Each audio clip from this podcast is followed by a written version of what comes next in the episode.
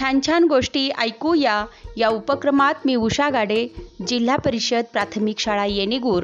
आज ऐकूया गोष्ट क्रमांक शहाऐंशी. गोष्टीचं नाव आहे राजाचं आमंत्रण.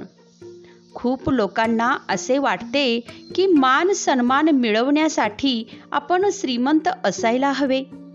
अकबर पण असाच विचार करायचा. तो बिरबलला म्हणाला की एखाद्या गरीब माणसाला मान सन्मान मिळणे शक्य आहे का?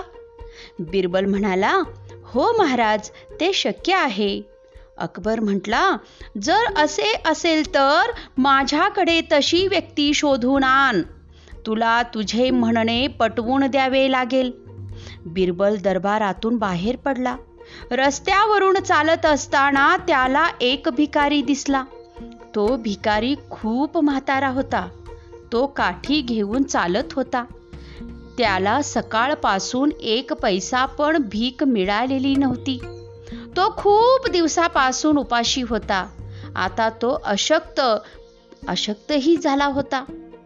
बिरबल त्या भिकाऱ्याचा हात पकडून आधार देत त्याला महालात घेऊन गेला. तेव्हा अकबराने त्या माणसाला पाहताच विचारले हा माणूस तर खूप गरीब आहे.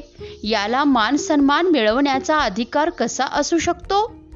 बिरबल म्हणाला या माणसाकडे एक पैसा पण नाही तरी पण या माणसाला येथे महान सम्राट अकबराने बोलावले आहे. हे ऐकून अकबराने मान डोलावली. अकबराला बिरबलाचे म्हणणे पटले.